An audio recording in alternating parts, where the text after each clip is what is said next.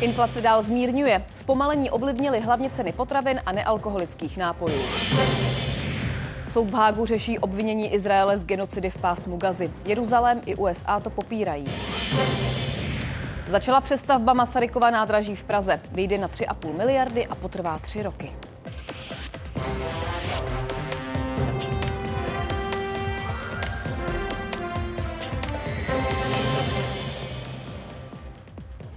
Čtvrtek v událostech. Dobrý večer. Jsme rádi, že se díváte. Dobrý večer. Zdražování v Česku dál zpomaluje. Inflace v prosinci klesla na 6,9% a byla tak nepatrně nižší, než očekávali analytici. Za zpomalení tempa zdražování mohly hlavně ceny jídla v obchodech. Statistiku navíc ovlivnil takzvaný úsporný tarif, tedy plošná pomoc státu s cenami energií od října do prosince roku 2022. Bez jeho započtení by inflace byla ještě nižší.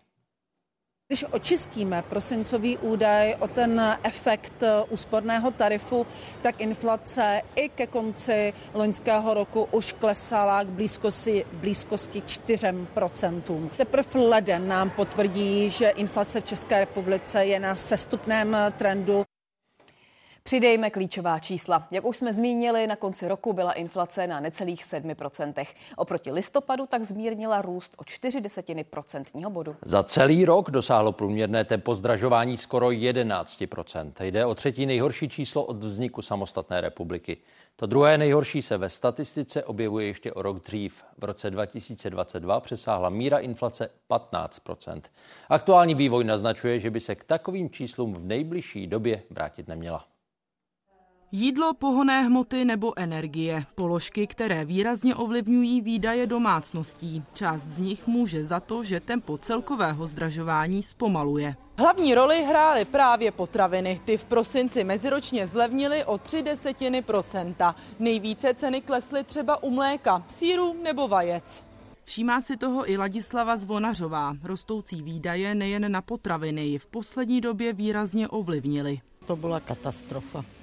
Z toho důchodu jsem vyšla jen tak tak, nebej dcery, která mě takhle občas koupila jídlo. Určitě koukám na ceny a většinou jdu na akce.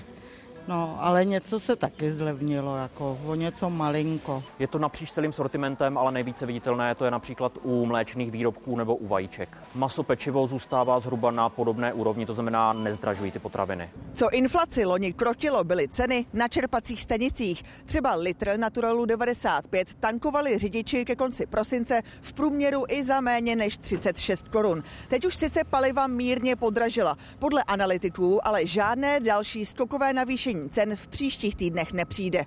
36 korun eh, bola cena i na začiatku roku 2014, to znamená pred desiatimi rokmi. A pred desiatimi rokmi ale boli eh, mzdy eh, skoro polovičné oproti, oproti súčasnosti. Takže keď to porovnáme, tak paliva jsou relativně lacné. Opačným směrem naopak na inflaci působila řada dalších položek, hlavně těch spojených s bydlením. Nejvíc elektřina meziročně zdražila o 140% Situace se ale teď uklidňuje. Ty ceny se postupně snižují. Ta konkurence hlavně u těch domácností bude určitě zase čím dál tím větší a ty nabídky budou lepší. Důvody zdražování byly přitom za poslední dva roky i velkým politickým tématem. Ukazuje se to, co dlouhodobě tvrdím, že to jsou právě potraviny a e, klesající cena potravin, která tahne inflaci dolů. A ta predikce na rok 2024 je také pozitivní a jsem rád, že to ta první čísla letošního roku skutečně potvrzují. První dva roky Fialovy vlády jsou tak definitivně obdobím, které si velká část naší společnosti bude pamatovat jako čas největšího zdražování. Tlaky na růst cen by ale letos podle analytiků ani centrální banky nemusely být tak velké. Ten dosavadní vývoj je příslibem, že inflace v lednu letošního roku bude začínat trojkou, s vysokou pravděpodobností. Centrální bankéři už přitom počítají se změnami v cenících, spotřební dani nebo sazbách DPH. Jak přesně se promítnou do lednové míry inflace, bude jasné až v polovině února. Redakce Anina Ortová, Česká televize. Teď vývoj zdražování za celý rok 2023 podrobněji. Ještě loni v lednu pokračoval nepříznivý trend z roku předcházejícího, hlavně kvůli vysokým cenám energií. Inflace tehdy dosáhla k 17,5%. Pak už ale tempo zdražování postupně zpomalovalo k jednociferné hodnotě v polovině roku. V říjnu sice došlo k mírnému zvýšení, šlo ale spíš o technickou odchylku. Číslo ovlivnilo zavedení úsporného tarifu z předešlého roku. Letos už čekají všechny velké ekonomické instituce výrazný pokles inflace, a to hned z kraje roku. Přesto třeba ministerstvo financí nevěří, že by míra zdražování klesla pod hranici 3%. Oproti tomu jsou optimističtější jak centrální bankéři, tak komerční bankovní domy. Pak už bychom se v těch dalších letech měli někde pohybovat v tom rozmezí 2%. Stabilizuje se hospodářství a budou růst reálné mzdy a e, firmy, pro firmy, které nově chtějí třeba podnikat v České republice, nebude tenhle ten velký strašák inflace. Hostem událostí je Petr Král, ředitel sekce měnové z České národní banky. Dobrý večer. Hezký večer. Odhady průměrné inflace na tento rok jsou podle centrální banky pod 3%. I vy ale upozorňujete na možná rizika. Jaká jsou? Ta rizika pramení zejména z toho, že po dvou až třech letech velmi vysoké inflace e, není úplně jasné, nakolik e, tato inflace, která, jak jste ve své reportáži zmínili, odeznívá a růst cen se zastavuje, tak nakolik se tato zkušenost přeci jen nějakým způsobem vepsala do Eh, myšlení, chování a jednání lidí a firem. Eh, my si myslíme, že to eh, neovlivní inflační očekávání a neroztočí se ani mzdově inflační spirála a proto jsme poměrně jasně už na podzim ve své prognoze avizovali, že inflace klesne do blízkosti našeho dvouprocentního cíle, ale je potřeba být stále ostražitý, pořád ty věci sledovat monitorovat, analyzovat a to skutečně také děláme. Prosinci se sazby snížily. Pokud inflace bude i nadále klesat, kde lze očekávat další snížení sazeb? Je reálný už třeba únor? Ten pokles inflace eh, víceméně odpovídá naší podzimní prognóze a tato prognóza avizovala počátek snižování úrokových sazeb již koncem loňského roku a skutečně, jak jste správně eh, připomněla, k tomu došlo na prosincovém měnovém zasedání bankovní rady. Ta podzimní prognóza avizuje další pokles sazeb v průběhu letošního roku a to poměrně pokles eh, výrazný. Je samozřejmě na bankovní radě, která prognózu i všechny prognózy další posoudí, vyhodnotí bilanci rizik a nejistot a rozhodne se. V tuhle chvíli je hlavní sazba České národní banky 6,75 Na vysvětlenou jde o sazbu, od které se odvíjí cena dalších půjček. Kam se právě tato sazba může dostat na konci tohoto roku? Tak ta naše podzimní prognóza avizovala, že koncem roku po tom předpokládaném poměrně razantním poklesu by se sazby mohly nacházet něco nad 3%, ale jak říkám, je to výhled z podzima eh, loňského roku, budeme ho dále zpřesňovat v dalších čtvrtletních makroekonomických prognózách a skutečná výše úrokových sazeb bude pak záviset na tom, jak rozhodne bankovní rada, která má před sebou letos 8 standardních měnově politických zasedání. Díky za vaše odpovědi. Naschledanou. Rádo se stalo. Naschledanou. Inflace a pokles reálných mest budou tématem také událostí komentářů. V debatě se potkají Jan Skopeček z ODS, Radim Fiala z SPD a sociolog Martin Buchtík. A za chvíli téma příspěvků na péči, ty mají podle návrhu Ministerstva práce vzrůst. Podrobnosti v reportáži za pár minut.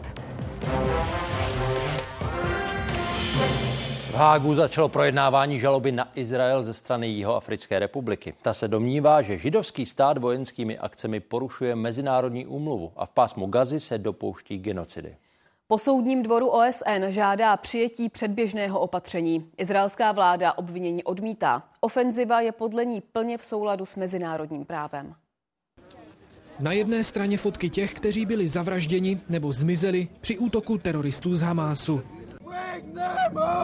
Na druhé straně panenky, co by novorozenci, kteří zemřeli při izraelské odvetě v pásmu Gazy. Před budovou hlavního tribunálu OSN v Hágu se hned ráno odděleně sešly tisíce demonstrantů. Uvnitř právě začínal sledovaný proces. Jihoafrická republika žaluje Izrael, že v pásmu Gazy usiluje o likvidaci tamní populace. Poukazuje na vysoký počet civilních obětí, vysídlení obyvatel, nedostatek potravin, vody nebo lékařské pomoci. Jižní Afrika jednoznačně odsoudila útoky na civilisty spáchané Hamásem. Odpověď Izraele na útok ze 7. října 2023 ale překročila hranici a vedla k porušování úmluvy o genocidě. Soud zatím řeší jen otázku předběžného opatření. Jeho Africká republika chce, aby Izraeli nařídil zastavit vojenské akce nebo třeba umožnit přístup humanitární pomoci. Výsledek by měl být známý do několika týdnů.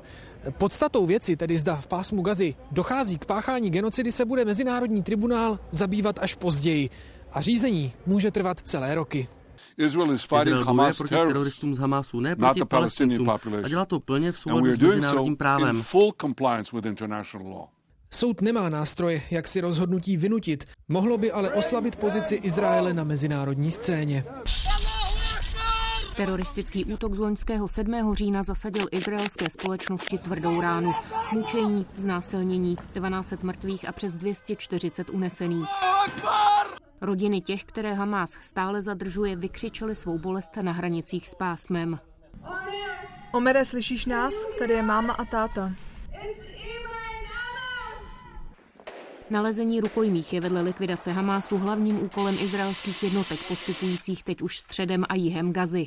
V tomhle tunelu jsme našli stopy po rukojmích, jejich DNA. Tři měsíce války proměnily rozsáhlá území v ruiny. Oběťmi bojů jsou i civilisté, včetně dětí. Většina z více jak dvou milionové populace přežívá v provizorních podmínkách. S kanistrem u hlavy. Kdykoliv slyším, že zapnuli pumpu, klidně ve dvě ráno, hned tam běžím. Světová zdravotnická organizace zrušila z bezpečnostních důvodů už po šesté plánovanou misi a dodávku humanitární pomoci. Z Hágu Petr Obrovský a Prahy Dana Zlatohlávková, Česká televize.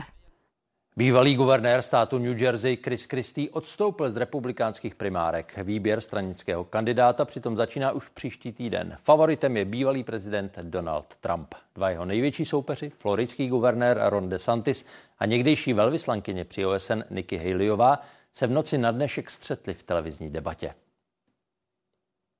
Policie z Národní centrály proti organizovanému zločinu dohledává zhruba miliardu korun, která zmizela z investiční společnosti Diversity Capital. Firma je součástí skupiny IC Group, kterou zakládal moskevský podnikatel Hasan Kučakov. Lidem slibovala zhodnocení jejich vkladů.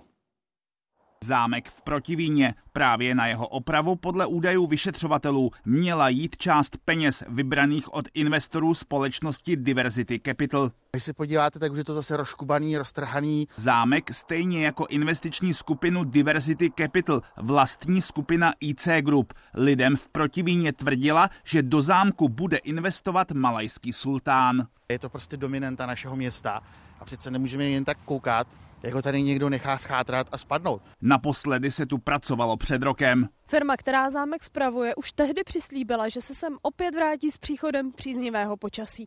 Jenže obyvatelé tady od té doby nikoho pracovat neviděli. Podle věřitelského výboru byla z Diversity Capital vyvedena asi miliarda korun. Na účtu zůstalo jen 300 tisíc. My jsme dospěli k závěru a k důvodným podezřením, že trestní čin byl spáchán. Věc prověřuje Národní centrála proti organizovanému zločinu. Do insolvenčního řízení se zatím s pohledávkami přihlásilo asi 70 věřitelů, včetně finančního poradce, který řadě investorů firmu doporučil. Nevíte, kde teda ty peníze skončily? To nevím, opravdu. To kdybych věděl, tak asi to bude jackpot pro mě. Zakladatel IC Group, moskevský podnikatel Kučakov, se z firmy stáhl po invazi Ruska na Ukrajinu. Z orgánů ve stejnou dobu zmizel i rusko-tádžický biznismen Najmudinov. Firma zmizela i z kanceláří v centru Prahy. Co tam je teda nahoře? To nic. Je to tady, to je. Firma Diversity Capital má teď jediného statutárního zástupce, Petra Vrzáně, exposlance za republikány. Odkážu vás na nějakého mluvčího tiskového nebo někoho takového. Ani takhle nemůžete říct, jako kde třeba skončily peníze klientů. Nebo... Jsem k tomu přišel až v poslední fázi. Policie v tuto chvíli provádí finanční šetření na účtech společnosti Diversity Capital a snaží se zjistit, kam peníze klientů zmizely. Dosud nebyl nikdo obviněn. Nikol Coufalová a Jiří Hinek, Česká televize. Odlišné verdikty různých soudů komplikují situaci kolem dodávek tepla v Chodově na Sokolovsku. Jeden teď potvrdil, že infrastruktura patří městu, ale druhý prakticky ve stejnou chvíli zase vrací licenci firmě Marservis. Gradují tak spory, které se táhnou 20 let. Vývoj sleduje Václav Matoušek. Václav je to nejdůležitější. Jaký to má dopad na odběratele? A dá se říct, kdo je teď oprávněný teplo dodávat? I podle energetického regulačního úřadu teď v Chodově vznikla neobvyklá situace. Krajský soud v Brně teď odložil už dřívější zrušení licence na dodávání tepla Mars Servisu. Podle firmy tím zaniká oprávnění městské společnosti. Ta s tím ale nesouhlasí, namítá, že ona sama to tak rozhodně nevidí a že jí to ani nikdo nezdělil. A to je jen jedna část celého toho sporu, která se týká pouze a čistě licencí. Ta druhá část je v majetkoprávní rovině a tady už dříve Sokolovský soud rozhodl o tom, že teplovodní síť a s ní související majetek, jako jsou například výměníkové stanice, patří městu, třeba že ho využívá už zmíněná soukromá firma. Přesto všechno jsou ale dodávky tepla a teplé vody v chodově v tuto chvíli stabilní a to jak pro domácnosti, tak i ostatní zákazníky. Je samozřejmě cítit eh, u těch odběratelů a nejsou to jenom SVčka, ale samozřejmě jednotliví, eh, jednotliví vlastníci bytů a tak dále tak je z nich cítit eh, fakt nervozita a už neví, čemu mají věřit. Je to, je to opravdu naprosto nepřehledná situace. Protesty na Slovensku pokračují i v novém roce. Tisíce lidí znovu demonstrovali proti zrušení speciální prokuratury. Právě sledujeme na život centrum Bratislavy, kde se lidé rozcházejí. Připomenu, že skončit má úřad, který řeší i politicky citlivé kauzy. Podle vlády je nadbytečný, opozice v tom vidí snahu omezit boj s kriminalitou. Ochota přijít i přes značnou zimu zatím neochladla. Opozice přilákala kritiky trestní novely už po čtvrté. Kromě Bratislavy se lidé sešli v dalších 20 městech. Košicích, Banské Bystrici, Žilině nebo Trenčíně. Kvůli změně, kterou mají experti za největší ve slovenské justici za 20 let. Právě tak dlouho speciální prokuratura funguje. Řeší závažnou korupci, organizovaný zločin, známé kauzy známých politiků a lidí kolem nich. Podle vlády ale nesprávně a zaujatě.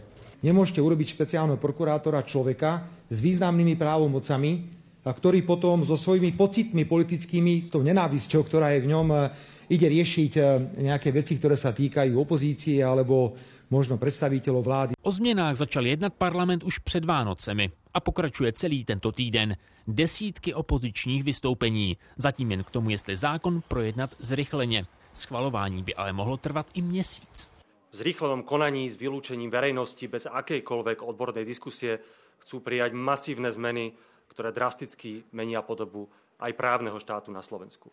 Vláda má přitom dostatek hlasů ke schválení. Následovat ale může ústavní stížnost a očekávané veto prezidentky i kvůli chystanému snižování trestů za korupci. Kvôli tomu sa tak zásadne mení celá trestná politika, že rezignujeme na boj s organizovaným zločinom mafiou. Ako náhle je niekto dlhšie ako 5 rokov v výkone trestu odňatia slobody, tak takýto človek je len veľmi ťažko opäť začlenený do spoločnosti. Vláda navíc chystá změny i v Národní kriminální agentuře. Elitní vyšetřovací složku čeká reorganizace. Ministr vnitra nevyloučil ani úplné zrušení. Jan Šilhan, Česká televize, Bratislava. Nejméně 11 lidí zranili ruské útoky na severovýchodě Ukrajiny. Dvě rakety zasáhly hotel v Charkově. Uvnitř byly podle starosty druhého největšího města v zemi pouze civilisté. Mezi zraněnými jsou i dva turečtí novináři a další občané Turecka a taky Gruzie. Prezident Volodymyr Zelenský na návštěvě Estonska varoval před dalším vyzbrojením agresora. My Musíme pokračovat v tlaku na Rusko a musí to dělat celá Evropa, celý svobodný svět. Každý způsob, jak se vyhnout sankcím, který Rusko používá, musí být zablokován. Ženy v architektuře. Název nové databáze, která představuje životy a díla českých architektek po druhé světové válce. Širší, veřejnosti, eh, širší veřejnost dosud znala jen hrstku z nich. Zastoupení žen v této profesi přitom bylo v poválečném Československu relativně velké. Bylo to pro všechny obrovské překvapení. Anonymní veřejnou soutěž na budovu energetiky v Praze Vršovicích vyhrálo duo neznámých architektek. Ty po tajmu po večerech zpracovali návrh, který předčil všechny starší kolegy. Spoluautorce Zdence Marie Novákové bylo tehdy 24 let. Já jsem vlastně začínala velmi hezky.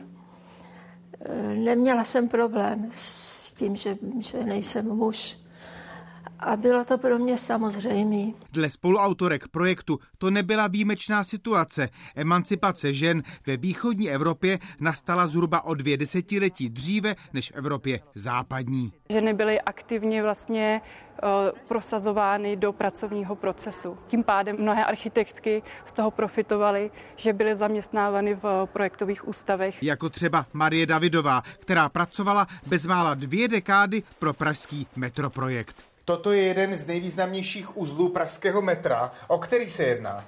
Je to křížení Ačka s Bčkem.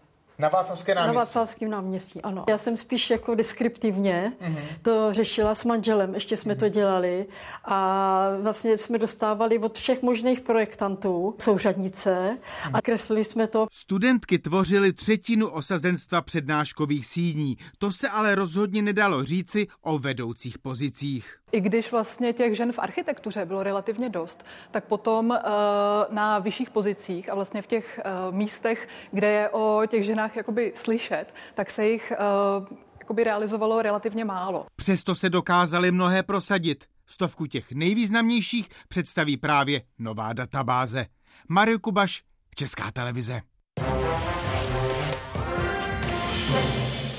Policejní zásah na Filozofické fakultě dnes řešil také sněmovní bezpečnostní výbor. Kritiku si vedení policie vyslechlo od jednoho z poslanců, jehož dcera byla při střelbě zraněna. Podrobnosti za chvíli. A mrazivé počasí pomohlo lyžařským areálům s výrobou umělého sněhu. V dalších dnech se má ale oteplit. Jaké jsou teď podmínky na horách, třeba i pro běžkaře a co slibuje předpověď? Téma na půl osmou.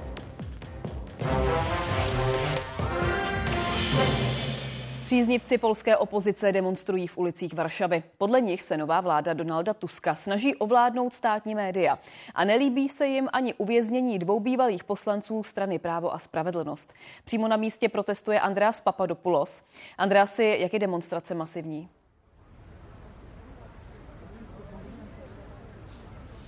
Hlavní opoziční strana si vytkla za cíl přivést do Varšavy nejméně 20 tisíc lidí, nejprve před budovu Sejmu, poté před budovu vlády a také před jednu z budov eh, státní televize TVP. Podle radnice jich přišlo nejméně 35 tisíc, tedy eh, pro právo a spravedlnost je to úspěšný eh, den z tohoto pohledu. Od rána se do Varšavy sjížděly autobusy ze všech polských vojvodství. Znovu podle odhadů radnice jich do hlavního města přijelo nejméně 400.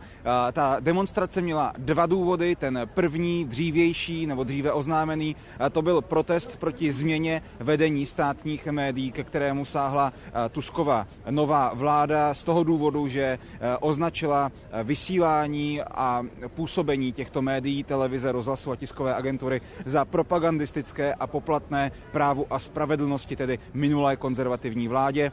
Tím druhým důvodem bylo upozornění nesouhlas se zatčením eh, dvou politiků práva a spravedlnosti přímo v prezidentském paláci. K tomu došlo v úterý. Podle těchto lidí, kteří byli na té demonstraci dnes, to jejich uvěznění je nezákonné. Naopak eh, vláda Donalda Tuska a její ministři eh, říkají, že postupují schodně s právem. Každopádně ještě během demonstrace vystoupil eh, prezident Andřej Duda a oznámil, že těmto dvěma politikům znovu udělí milost. Eh, tu už jednou tedy udělil v roce 2015. Nejvyšší soud řekl, že měla formální nedostatky a zrušil ji. Andřej Duda tedy tím svým dnešním krokem de facto podle svých kritiků přiznal, že v roce 2015 pochybil. Začala rekonstrukce Masarykova nádraží v Praze, vůbec nejstaršího v metropoli. Rozšíří se o další dvě koleje a nové přemostění nad kolejišti ho lépe propojí s hlavním nádražím. Přestavba má výjít téměř na 3,5 miliardy korun a hotovo by mělo být za tři roky. V roce 1845 jsem přijel vůbec první vlak do Prahy, na nádraží postavené vlastně na okraji města. A tak to má vypadat za tři roky. Nová nástupiště, lávka i koleje.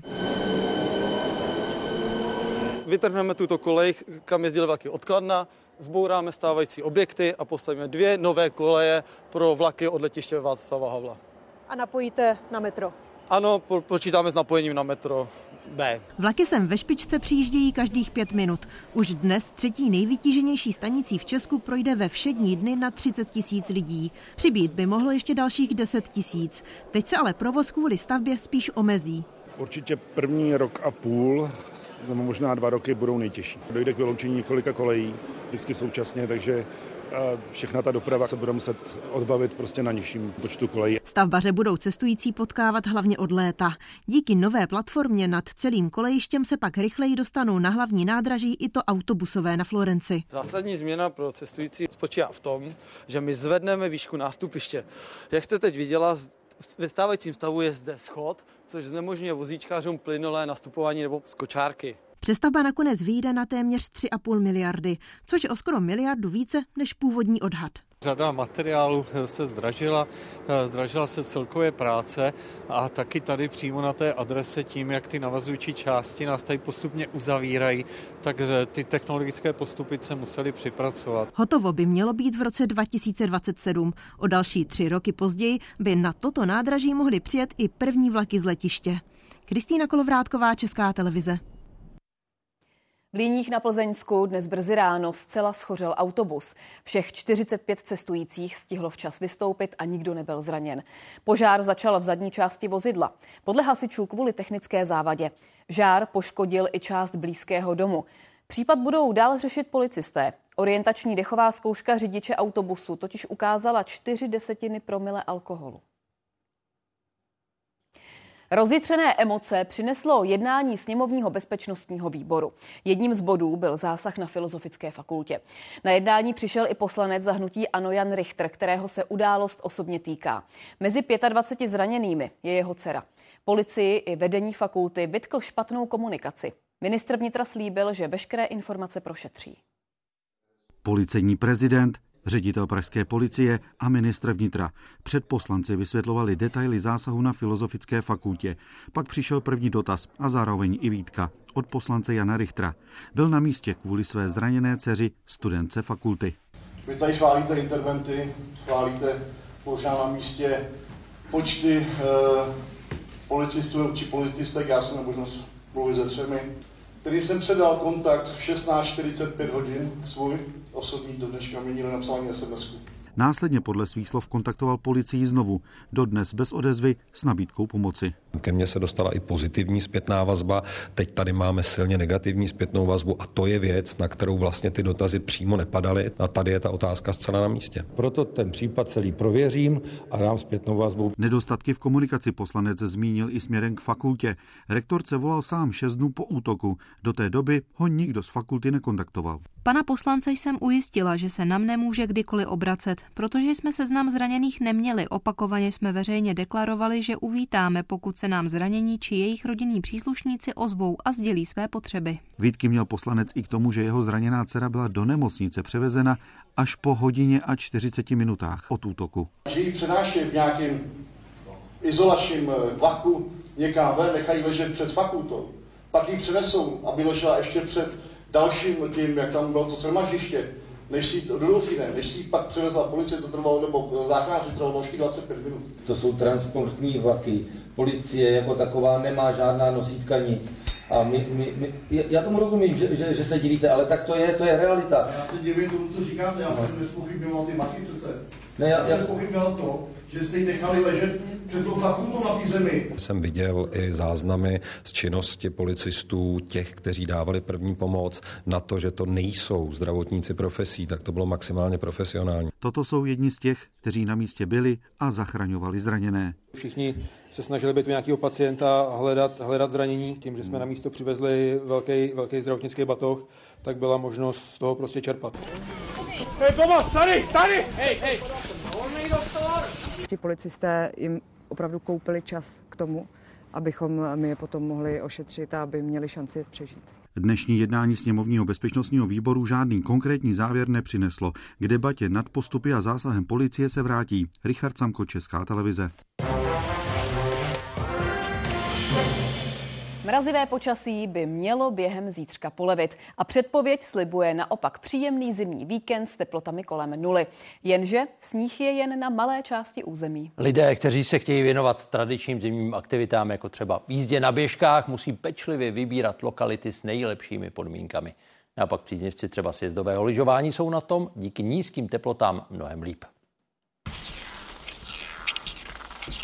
Vypadá to skoro jako z reklamy na zimu. Dopoledne v okolí šumavské kvildy. To, co už kamera ukázat nemůže, že toho sněhu je sotva na udržování stopy a v lesích je to někdy o skluznici. A taky, že ta zima je opravdu citelná. I když slunce svítí, je to kolem minus deseti. Tady v okolí Kvildy leží zhruba 20 cm sněhu. Obec upravila přibližně 25 km běžeckých stop. Poprvé letos. A je to nádherný. Dobrý, ale chce to trošku ještě, aby připadal. Probudíte se do takového počasí, není možné to nevyužít. Navzdory silným mrazům je sníh v podstatě jen tam, kde se udržel přes Vánoce. Ty sněhové přímo v Kvildě jsou tak hraniční, ale směrem ke státní hranici se ty eh, sněhové podmínky zlepšují s, s každým nadmorským metrem. Potíž je, že na většině území, hlavně tady v Čechách, sníh chybí, protože žádný nový za poslední týden nepřipadl. A taky tenhle oblíbený běžkařský okruh na východním kraji Prahy zaje prázdnotou. Tohle už je Brno. Zasněžená plocha působí uprostřed hnědé a vybledle zelené barvy jako zjevení. Pomohlo sněhové dělo. My jsme to chtěli, aby baseballisti nehráli jenom baseball, aby se naučili trošku i jiné sporty, aby měli trošku všestranosti. Jinak platí jednoduché pravidlo. Kdo chce sníh, musí buď do opravdu vysokých poloh, nebo na sjezdovku ve větším areálu, kterému se vyplatí zasněžovat. Hodně vidět je ten nedostatek přírodního sněhu tady na hřebenech Krušných hor. My jsme teď nad Teplicemi asi 750 metrů nad mořem a je tady jen poprašek. Dokonce ani nedaleký vlek nejede. Právě tady v Krušných horách je rozdíl mezi bohatšími a skromnějšími středisky nejvíc patrný. Jedna oblast, kde o sníh není nouze, ale v Česku je severovýchod země a v noci má přijít další várka. Napadnout by tady mělo zhruba 10 cm sněhu. A zasněžujeme a léčíme sjezdovky z té velké oblevy, která byla po Silvestru. Tady si sněhu užijí i ti, kteří na sjezdovku nechtějí. Právě do Beskyt a části Jeseníků přišly mrazy už minulý týden a byly ještě doprovázené sněhem, který krajinu pokrývá doteď. Krajské redakce a Jan Beránek, Česká televize. Na začátku prosince bylo zasypané celé Česko, na konci roku zůstal sníh jenom na hřebenech hor. Kde po oblevě nasněžilo nejvíc, kolik centimetrů ještě napadne a taky co čekat od víkendu? řekne Tatiana Míková. Tak na Šumavě v Jeseníkách a v Beskydech připadlo od minulé neděle mezi 10 a 30 cm sněhu. E, za to na severních horách v Čechách ho spíš ubývalo. Při mrazivých teplotách totiž sublimoval. To je také jeden z důvodů, proč v Krušných horách a jezerkách mají v nižších horských polohách kolem 800 metrů nad mořem sněhu opravdu dost málo. A ještě míň v Orličkách. Počasí ale přálo umělému zasněžování a tak tam, kde mají směs přírodního i technického sněhu, je na sjezdovkách až půl metru. A nad tisíc metrů nad mořem je sněhu dvakrát i třikrát víc. A v Jeseníkách a Beskydech se na běžkách nemusíte bát vlastně ani do nižších poloh. Pokud je o víkendové dny, mělo by na severních horách každý den trochu sněhu připadnout. V pátek a v sobotu do 5 cm, v neděli dokonce až 10. Šumava ovšem tentokrát přijde zkrátka. Až v neděli by tam mohl přibít 1-2 cm. Na horách přitom bude mrznout celý víkend. V neděli se k tomu rozfouká čerstvý vítr. V níženách se ovšem začne pomalu oteplovat a už zítra vydrží teplota v Polabí, po Ohří a taky na Jižní Moravě odpoledne na hodinu nebo dvě nad bodem mrazu. Podobné to bude i v sobotu a nedělní počasí už může znamenat v nížinách oblevu po většinu dne. Přechodně ovšem zaprší, takže pozor na ledovku. Víc srážek a taky mraků čekejte celý víkend spíš na severu než na jihu země.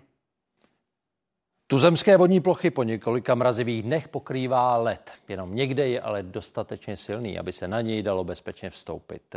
Teď se díváme na záběry pořízené na laguně, která vznikla v Dobřanech při vylití radbuzy z břehu. Není příliš hluboká a voda dokonale promrzla. Hasiči ale bruslaře varují, bezpečně bruslit se dá tam, kde člověk zná tloušťku ledu. Teda. Čerstvý let v Olomouckém Slavoníně dnes odpoledne přitáhl na místní rybník třeba hráče hokeje. Už dal góla? Jo. Když zamrzne, tak se tady hraje většinou. No. Dneska už jsme šli na jistotu, protože včera už se tady bruslilo. Zamrzlá vodní plocha přilákala i bruslaře tady v pražských Kunraticích. Dávat by si ale měli pozor na tloušťku ledu. Ta ideální bezpečná je asi 15 cm. Nějakých 10 až 20 cm už je pro skupinu lidí a všechno, co je nad, už je bezpečný i pro zimní sporty. Když už teda na tenhle vstupují, měli by být uh, nějakým způsobem připraveni, třeba ledový bodce. To se vytrhne a tam takový jako ostrý bodec, že když se prolomíte, tak se jako chytnete.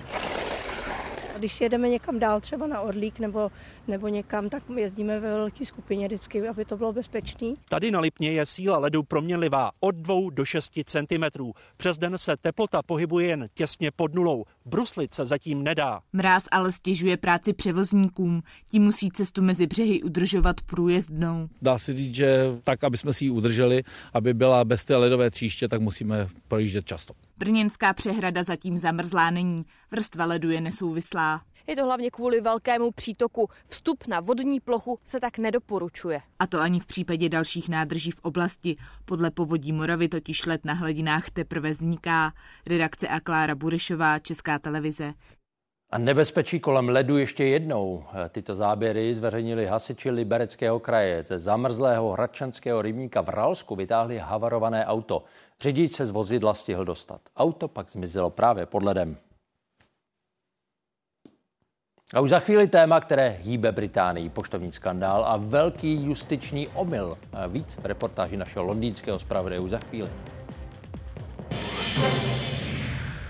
Zákon, který má snížit počet lidí v bytové nouzi, chce vicepremiér Ivan Bartoš s vládou projednat příští měsíc.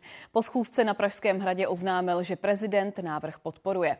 Šéf Pirátů Petru Pavlovi taky představil novou aplikaci e-doklady. Jejím prostřednictvím se budou moct lidé na úřadech prokazovat digitální verzí osobních dokladů e-doklady, které spouštíme 15 dnů od zapsání do sbírky, tedy v sobotu 20. ledna. Od pondělí už by tedy ministerstva, vlastně ty ústřední orgány eh, státu měly přijímat variantně i doklady v mobilu. ČVUT prohlubuje spolupráci s univerzitou v indickém Jaipuru. Tam se už od Loňska staví nové centrum pro umělou inteligenci, robotiku a kybernetiku, které se bude jmenovat podle profesora Vladimíra Maříka. Český premiér při návštěvě obdržel čestný doktorát. Okamžik, kdy se Indie definitivně zařadila mezi světové technologické velmoci. Loni v srpnu přistál její modul jako vůbec první na odvrácené straně měsíce. Stala se teprve čtvrtou zemí světa, která tam dopravila své zařízení. Vědeckého potenciálu mladých a stále vzdělanějších indických obyvatel se snaží využít i české vysoké školy. Ještě před obrovským loňským úspěchem zahájila ČVUT spolupráci se soukromou technickou a lékařskou univerzitou v Jaipuru. Naše univerzita vždy byla otevřená světu a věřila v propojení vzdělaných lidí.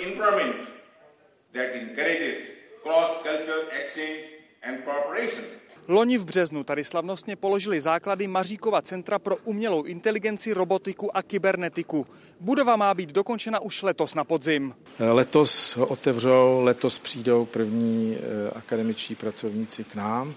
No a postupně se to bude rozvíjet. Já myslím, že do dvou, tří let už bude naprosto normální výměna. Věnovat se mají hlavně výzkumu v oblasti umělé inteligence. Zatím Češi radí, jaké vybavení mají Indové do nového centra pořídit. Už za půl roku pak mají začít akademici z Česka přednášet v Jaipuru a obráceně. Brzy se přidají i stáže studentů. To, co já pokládám za důležité i na základě svých dlouhých zkušeností z akademického prostředí, je, aby se nevytvářely jenom nějaké formy spolupráce, ale by to byla spolupráce s osvědčenými institucemi. Do Česka přitom míří z nejlidnatější země světa stále víc vysokoškoláků. Zatímco v roce 2015 bylo 356, předloni už 1500. Nové programy mají přispět k tomu, aby se tento počet dál zvyšoval. Jakub Netl, Česká televize Jaipur. Praha uzavřela část Libeňského mostu pro auta i pro pěší. Přes celou konstrukci se pak nedostanou tramvaje. Důvodem je havarijní závada. Na místě máme Tomáše Síkoru. O jaký problém přesně jde? Podle mluvčí TSK Barbory Liškové tak se jedná o závadu na mostní konstrukci. Konkrétně jde o závadu, kterou způsobil silný mráz. Co se týče momentálně toho dalšího postupu, tak TSK teď vyhodnocuje stav toho mostu a následně se rozhodne, jak bude dál postupovat. Zatím tedy není jasné, kdy bude most znovu otevřený. Konkrétně se jedná o část mostu poblíž Palmovky, která se nenachází nad řekou. To znamená, že pěší mohou obejít ze strany strany. Na místo tramvajové dopravy tak je zavedena náhradní autobusová doprava označená X1, která jezdí mezi Dělnickou a Palmovkou. Veškerou tramvajovou dopravu tak dopravní podnik odvádí přes Hlávkův most. Flexibilnější rozhodování o příspěvku na péči. Ministerstvo práce připravilo novelu, podle které už by k jeho zvýšení nebyla potřeba změna zákona. Rezort chce, aby se jednotlivé částky zvedly v létě, a to zhruba o čtvrtinu. Naopak podle zástupců opozice by mělo navyšování zůstat i na parlamentu. Kvůli růstu dávky zítra poslanci hnutí ANO podají návrh na svolání mimořádné schůze. I když od narození nevidí, pohybuje se na známých místech tak, že to nemusí být ani poznat. Jiří Fens pracuje v organizaci, která pomáhá právě nevědomým a slabozrakým. Učí je tu například pracovat s ozvučenými počítači. Můžu použít například zkratku pro pohyb po nadpisech. 01 lomeno 2024. Sám má příspěvek ve druhém stupni. Vnímá ho i jako kompenzaci toho, co je pro něj obtížnější. Na to zjednodušení toho nakupování například nebo se člověk nechá občas třeba dovést někam taxíkem, protože by jinak bylo komplikované se na to místo dostat. Ještě během letoška by se mohly vyplácené částky zvýšit. Ministerstvo pracuje s dvěma variantami, se zvýšením všech stupňů nebo bez toho prvního, tedy na nejmírnější postižení. Zachovaný má zůstat rozdíl mezi dospělými a dětmi. Nově chce ministerstvo příspěvek na péči zvyšovat pouze nařízením vlády. Dosud je k tomu nutná změna zákona. Nastavit by se měl i valorizační mechanismus, který by počítal s tím, že by se příspěvek mohl zvýšit v případě, že by inflace od jeho posledního růstu stoupla o 5% Standardní legislativní proces trvá rok, tady by se na toto prostě nemuselo čekat a vláda by to mohla udělat třeba během jednoho měsíce. Varianta bez navyšování prvního stupně by ročně vyšla na víc než 7 miliard, ta komplexní na 8,5 miliardy. Té třetí a čtvrté skupině si myslím, že existují důvody pro, pro navýšení a povedeme se debatu uh, o kolik. Rozhodně bychom měli navyšovat všechny čtyři stupně. Ten první stupeň, který je na 880 korunách, tak je skutečně uh, už jako nedostatečný. Součástí chystaných úprav zatím není zavedení pátého stupně příspěvku pro ty, kteří potřebují celodenní asistenci. Podle ministra práce by mohl začít fungovat od roku 2025. Redakce a Kateřina Samková, Česká televize. Elektronické ověření totožnosti pomocí tzv. bankovní identity využívají už 4 miliony lidí. Za poslední rok se jejich počet zdvojnásobil. Přihlášení do portálu státní zprávy, podpisu dokumentů nebo třeba doložení plnoletosti v internetových obchodech nástroj použijí v průměru pětkrát do roka. Přibývá i možností, kde bankovní identitu uplatnit. Samozřejmě narůstá i počet poskytovatelů, jak na straně státní zprávy, tak těch privátních. E, my jsme na konci roku 2022 měli zasmluvněno asi 140 společností, s koncem roku 2023 je to 215 společností. Na portálech státní zprávy tímto způsobem lidé ověřují svou totožnost skoro čtyřikrát častěji než u soukromníků. Nejvíce tak přihlašují ke svým profilům u zdravotních pojišťoven, do datových schránek anebo na portálu finanční zprávy. Tam museli loni poprvé povinně, aby podali daňová přiznání elektronicky. Totéž čeká v únoru i přes 100 tisíc uchazečů o studium na středních školách. Zůstane jim ale také možnost papírového podání. Bankovní identitu budou moc nově využívat i rodiče při podávání přihlášek jejich dětí na střední školy. Do elektronického systému už získali pilotně přístup někteří ředitelé, ostatní se do něj připojí v pondělí. Pro rodiče a děti pak bude přístupný od 1. do 20. února. Měli jsme možnost tam nastavit kapacity, zkušební místnosti, podívat se na kódy oborů. Čekali jsme na to dlouho, aby došlo k digitalizaci vlastně přijímacího řízení a myslím si, že ten systém je opravdu promyšlený. Samozřejmě to, jestli ten systém bude fungovat nebo nebude, záleží na tom, eh, kolik lidí eh, se následně vlastně do toho systému přihlásí. Armáda převzala další dva nové vrtulníky. Na základnu v náměšti nad Oslavou je dopravil stroj amerického letectva. České vzdušné síly tak už mají všechny čtyři bitevní Vipery a stejný počet Venomů. Zbývající čtyři víceúčelové vrtulníky mají přistát do jara. Silničáři zažívají náročnou zimu. Na jihu Moravy říkají, že už opravili takové množství výmolů, na které se loni dostali až během března. Kvůli intenzivním mrazům silnice praskají víc. Je to vidět třeba kolem Brna.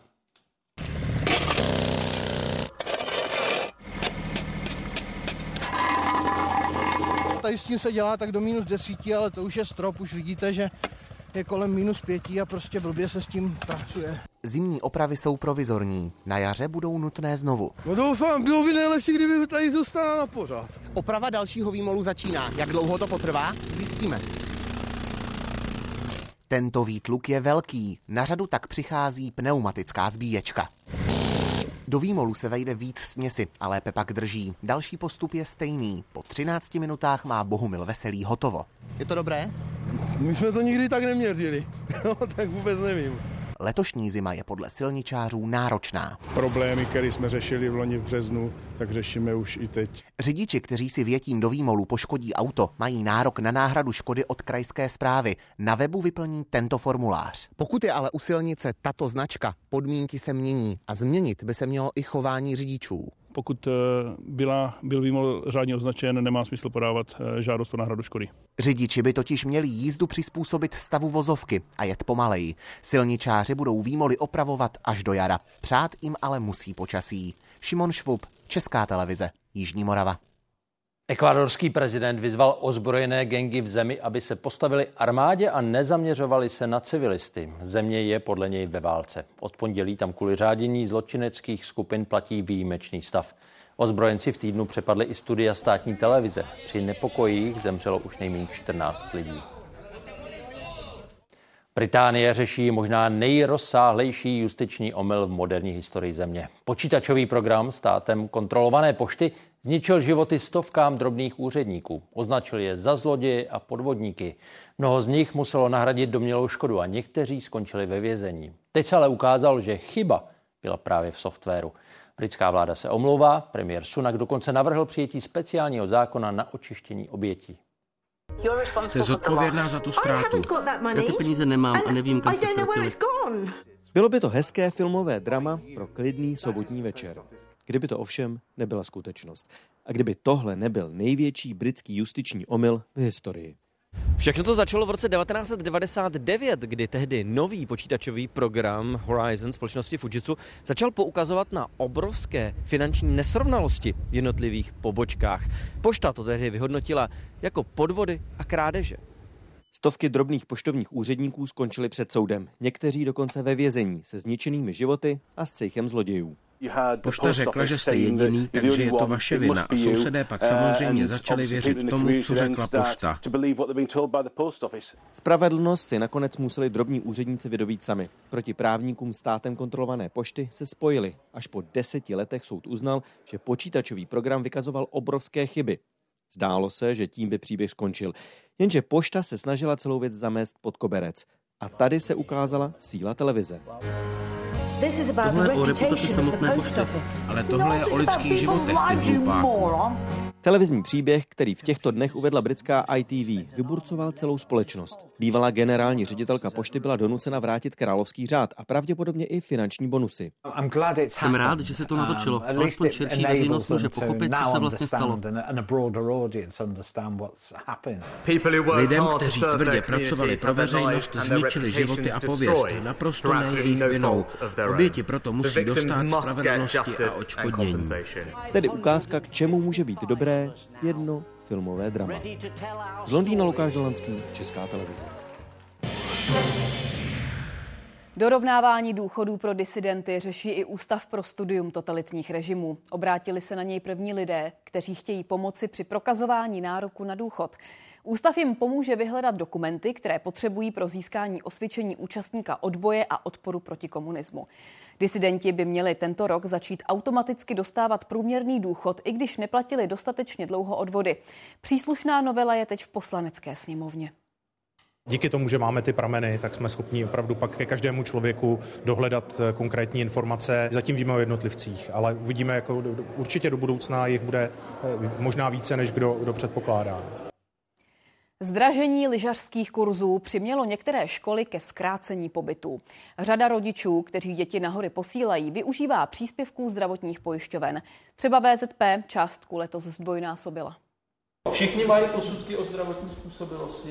Zbývá vyplnit potřebné dokumenty a přinést peníze. Letos ale víc. Třeba studenty Klatovského gymnázia už vyjde jeden den na horách na víc než tisíc korun. Lyžařský kurz stojí něco okolo, okolo sedmi tisíc a o ten příspěvek jsme žádali. Největší zdravotní pojišťovna totiž letos dětem přispívá na zimní kurzy částkou 2000 korun. Některé školy se letos snažily ušetřit alespoň za ubytování tím, že s dětmi nevyrazili na hory už v neděli odpoledne, jako v předchozích letech, ale až v pondělí ráno. Vždycky je to vstaženo ještě k té ceně toho skipasu. Jestli pořizovat pětidenní nebo e, čtyřdenní, e, tam skoro lépe z toho vychází ta varianta jet e, poměrně brzy ráno v pondělí, bleskově žáky rozřadit do družstev a okamžitě se pustit do výcviku. Děti z Masarykovy základní školy v Klatovech letos platí na šumavském špičáku za den 700 70 korun místo původních 450. Denně jsme tu měli okolo 700-800 eh, návštěvníků, z čehož minimálně dvě třetiny byly lyžařské kurzy. Krkonoších se ale vyšší cena za ubytování podepsala i na celkové účasti. Lyžařský kurz tady v Jánských lázních vyšel Pardubickou střední školu z pěti dny na sjezdovce asi na 8 tisíc korun. Nám jezdilo pořád kolem 45-50 dětí a dneska máme 10. Část studentů ale na kurz nejela i proto, že v dalším ročníku jim škola nabídla čtyřdenní lyžování v Rakousku, které je dražší o 9 stovek. Veronika Kašparová a Zdeněk Mlnařík, Česká televize. Od 1. února bude mít Karlovarská nemocnice transfúzní oddělení přímo ve svém areálu. Stěhování ale znamená taky omezení. Dárci nebudou moct jeden týden přicházet na odběry. Teď jsou potřeba zásoby. Na poput jednoho z hasičů se přihlásilo 115 jeho kolegů. Někteří darovali krev poprvé. Tak, jste tady poprvé? Ano. Jsem o tom uvažovala už dřív a tohle byl takový impuls, takže jsem toho využila. Tak jsme chtěli přispět pro dobrou věc no, a nemotivovat taky ostatní. Jsou to samý zdraví vlastně dárci a dárkyně a takové máme nejradši. Data za loňský rok bohužel ukazují, že máme větší vlastně potřebu transfuzních přípravků, než nám přijdou dárci. 200 transfuzních jednotek jsme museli nakoupit eh, v jiných nemocnicích. Kulový blesk právě teď v Jihlavském horáckém divadle. Na vůbec první divadelní zpracování legendárního filmu autorské dvojice Smoljak Svěrák se díváme živě. Mnohočetnou výměnu bytů i na jevišti komplikuje řada zápletek a postav. Roli hlavního organizátora Radosti, kterého ve filmu stvárnil Rudolf Hrušinský, hraje v této inscenaci žena Lenka Šrajbrová. Sevin, vy budete Sevin, aha. Kde to je? Pane doktore, to si najdeme na mapě. My vás tam. No, nebojte se.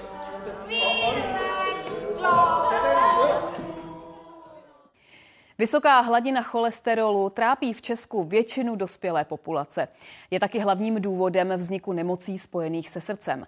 Lékaři tvrdí, že lidé stále nemají o rizicích spojených s nadbytkem cholesterolu dost informací. Mucha, těší mě.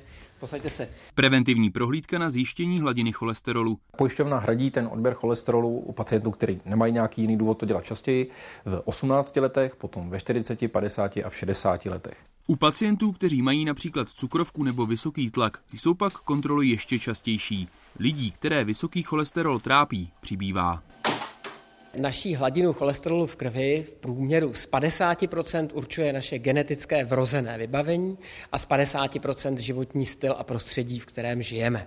Vysokou hladinu cholesterolu mají v Česku 3 ze 4 lidí, častěji muži. Mezi zeměmi Evropské unie jde o jedno z vůbec nejhorších čísel. Se svým lékařem o své hladině cholesterolu mluvil jen každý druhý Čech. Komplikace s ním spojené přitom život zkracují v průměru o 5 až 10 let. Cholesterol je totiž hlavním důvodem vzniku aterosklerózy, tedy ukládání tuku do stěn tepen. To může v důsledku vést až k infarktu myokardu nebo mozkovým příhodám, nejčastějším důvodům úmrtí v Česku. A i když jsme v této oblasti udělali veliký pokrok za posledních 50 let, se úmrtnost na kardiovaskulární choroby snížila o polovinu, tak pořád patříme z hlediska tohoto parametru mezi nejhorší země v rámci Evropské unie. Lékaři se shodují na tom, že nejúčinnější boj proti cholesterolu je větší informovanost lidí. Často totiž stačí jen změnit stravovací návyky nebo se víc hýbat. Václav Vohlídal, Česká televize. Připomínám, k inflaci se vrátí i večerní události komentáře. Ve studiu s Janem Skopečkem, Radimem Fialou a Martinem Buchtíkem. A zítra se podíváme, jak lidé utráceli v obchodech. Nová data zveřejní Český statistický úřad.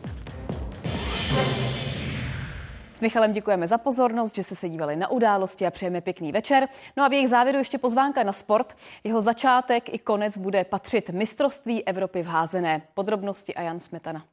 Ano, máme pro vás divácký světový rekord i čerstvé zprávy před prvním utkáním Čechu. Zahajovací zápas domácích Němců proti Švýcarům sledovalo na fotbalovém stadionu v Düsseldorfu více než 50 tisíc diváků. I večerní zápas Česka proti Dánsku je vyprodaný. Podrobnosti k tomu přidáme už za chvíli v brankách.